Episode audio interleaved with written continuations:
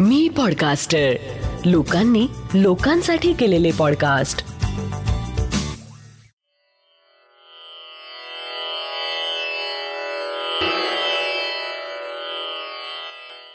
श्री गजानन महाराज की जय.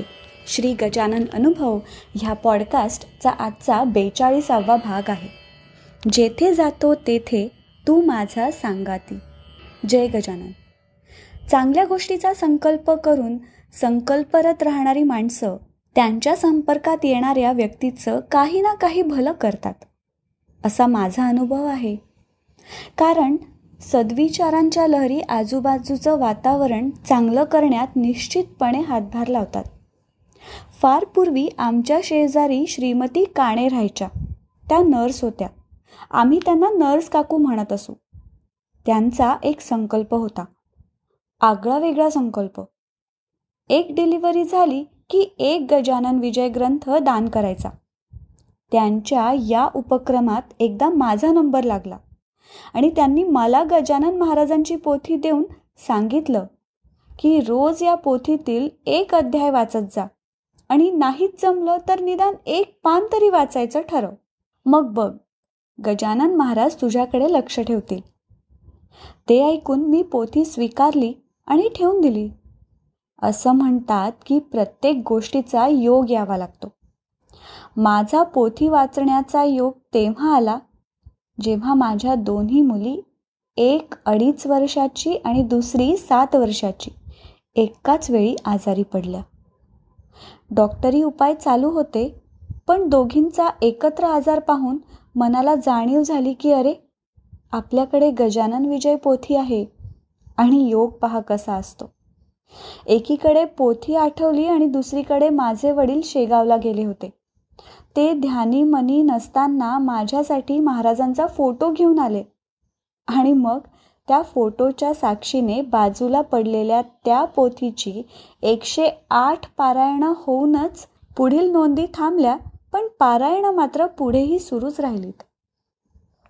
आता माझं वाचन नियमाने सुरू झालं होतं. आणि एक दिवस वेळ आली. नर्स काकूंनी दिलेल्या शब्दांच्या कसोटीची. त्या दिवशी माझे मिस्टर ऑफिसातून घरी आले आणि त्यांना अस्वस्थ वाटू लागलं. सारखं म्हणायला लागले मला कसं तरी होत आहे आणि आणि थोड्याच वेळात त्यांना भडभडून रक्ताची उलटी झाली. आणि क्षणभर माझ्या पायाखालची जमीनच सरकली. काय करावे? असा मोठा प्रश्न समोर उभा घरात दोन लहान मुली आणि वृद्ध सासरे. आता आपल्यापुढे काय वाढून ठेवले आहे? मन चिंती ते वैरीनं चिंती नाही नाही ते विचार सरकण डोक्यात चमकून गेले. आणि नजर गेली महाराजांच्या फोटोवर. आणि माझ्या नकळत माझ्या तोंडून वाक्य बाहेर पडले. हे गजानन महाराजा हे या परिस्थितीतून सही सलामत बाहेर पडले तर आम्ही शेगावला तुमच्या दर्शनाला येऊ. आमचे फॅमिली डॉक्टर आले. त्यांनी यांना पूर्ण तपासलं. काही औषधं देऊन सोबत एक चिठ्ठी देऊन त्यांनी सांगितलं. या काही तपासण्या आहेत त्या करून घ्या. बाकी रिपोर्ट पाहून नंतर सांगतो. तपासण्या झाल्या पुढील दोन दिवस प्रचंड मानसिक दडपणात गेले. काय निघतंय आणि काय नाही. त्या दिवशी सहजपणे निघालेलं शेगावचं दर्शन आता या काळात मात्र जाणीवपूर्वक तळमळीने प्रार्थना करून महाराजांना म्हणत होते. आणि तिसऱ्या दिवशी रिपोर्ट आलेत पूर्ण नॉर्मल. डॉक्टरांनी एकच शक्यता व्यक्त केली. सदोष आहारातून झालेली ॲसिडिटी. असं लक्षात आलं की हे गुळांबा खाऊन त्यावर ताक प्यायले होते आणि गुळ आणि ताक एकत्र तब्येतीला घातक ठरू शकतं. डॉक्टरांनी पुढे दक्षता घ्यायला सांगितली आणि आमच्यावर आलेलं संकट टळलं. शेगावला दर्शनासाठी जाण्याची जबाबदारी आता आमची होती. आम्ही दुसऱ्याच दिवशी निघण्याचा निर्णय घेतला. तो काळ वेगळा होता. आम्ही दोन कपडे पिशवीत भरले गरजेपुरते पैसे घेतले आणि आमची प्रवासाची तयारी पूर्ण झाली. गाडी व्ही टी स्टेशनवरून सुटणार होती. व्हीटीच्या दिशेने जाणाऱ्या लोकलसाठी घरातून बाहेर पडलो.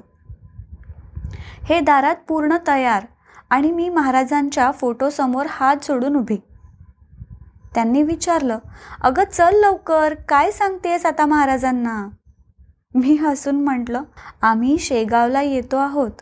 आमच्यावर लक्ष असू द्या आणि आमची प्रवासात काळजी घ्या. लोकल नेहमीप्रमाणे लेट झाल्यामुळे व्हीटीला पोचताना आमची बरीच तारंबळ उडाली. धावत पळत पोचलो तर तिकिटासाठी ही मोठी लाईन. गाडी सुटायची वेळ जवळ येत होती. आम्ही बरेच मागे लाईनीत उभे होत झालो. तिथे थोडी स्थिरावल्यावर मी गजानन महाराजांना डोळे मिटून प्रार्थनापूर्वक विचारलं आम्हाला तिकीट मिळेल ना? दर्शनाचा योग आहे ना? आणि अचानक समोरून एक माणूस आमच्या दिशेने चालत आला. त्यांनी मला विचारलं ताई कुठे जायचं आहे? मी म्हटलं शेगावला. अहो मी पण शेगावलाच निघालो आहे आणि माझा नंबर आलाच आहे. द्या पैसे मी तिकीट आणून देतो. मी पैसे दिल्यावर काहीच मिनिटात शेगावचे तिकीट आमच्या हातात होते. आता आमचा मोर्चा घाईघाईने गाडीकडे वळला. कसा बसा गाडीत प्रवेश झाला. एका गुजराती कुटुंबाने पूर्ण कंपार्टमेंट व्यापून टाकलं होतं. कसं तरी जेमतेम बूट टेकवायला जागा मिळाली. काही वेळ झाला आणि माझ्या मनात विचार आला. पूर्ण शेगावपर्यंत असा प्रवास? मग लगेच स्वतःला सावरलं. असो जे होईल ते होऊ द्या महाराजांची इच्छा. दोन मिनटे मध्ये गेलीत आणि गप्पांच्या ओघात एकाने मला प्रश्न केला कुठे जाणार? मी म्हटलं शेगाव. त्यावर तो पुटपुटला अरे तुम्हाला बरंच अंतर जायचं आहे. असं करा भाऊ इथे बसतील तुम्ही समोर बसा. त्यानंतर त्या प्रवासात न शरीर थकलं ना मन. शेगाव आलं हे कळलंच नाही. आम्ही शेगावला उतरलो तर सायकल रिक्षेवाला समोर दत्त म्हणून उभा झाला. तो म्हणाला हे बघा इथे फुकट बस सेवा आहे पण तुम्हाला मात्र माझ्याच सायकल रिक्षातून जायचे यायचे आहे. एखाद्या ज्येष्ठाने सल्ला द्यावा तसा तो सूर होता. आम्ही मुकाटपणे त्याच्या मागून चालू लागलो. त्यांनी आम्हाला सांगितलं हे बघा परतीच्या रिझर्वेशनचा फॉर्म भरून ठेवा जाताना उपयोगी पडेल. आम्ही ठीक आहे म्हणून फॉर्म भरला. मात्र सोबत एकही पैसा न देता केवळ फॉर्म देऊन आम्ही मंदिराकडे निघालो. एका हॉटेलपाशी त्याने रिक्षा थांबवली. म्हणाला मी संध्याकाळी येतो. त्याला पैसे विचारले तर म्हणाला संध्याकाळी पाहू. आमचं दर्शन खूपच छानपणे पार पडलं. अगदी पोथी वाचन प्रसाद ग्रहण सर्व काही सुरळीत. माझा नवस पूर्ण झाला होता आणि मनात मनात आनंदाच्या उर्मी दाटून येत होत्या. याआधी कधीही न मिळालेला आनंद अनुभवास येत होता. संध्याकाळी तो रिक्षेवाला पुन्हा हजर झाला. त्यांनी स्टेशनवर सोडलं. पैसे विचारल्यावर म्हणाला तुम्हाला जे द्यायचे ते द्या. तो तृप्त होता. समाधानी होता. तो निघून गेला. आम्ही दोन साधी तिकीटं घेऊन स्टेशनवर प्रवेश केला आणि जनरल बोगीच्या जागेवर उभे झालो. गाडीची वेळ झालीच होती. इतक्यात परचुरे कुठे आहेत? असा आवाज आला. तो टी सीचा आवाज होता. मी पुढे होऊन म्हटले मी आहे रजनी परचुरे. टी सी म्हणाला हे घ्या हे घ्या तुमचं रिझर्वेशन मी म्हटलं अहो पण आम्ही तर साधी तिकीटं काढली आहेत. त्यावर तो म्हणाला ती मला द्या आणि मधला जो काही फरक आहे तेवढे पैसे द्या. मी बघीन काय करायचं ते. असं म्हणत तो दूर निघून गेला आणि गाडीने स्टेशनात प्रवेश केला. माझ्या मनात जन्मभर सोबत राहणारे काही प्रश्न निर्माण झालेत.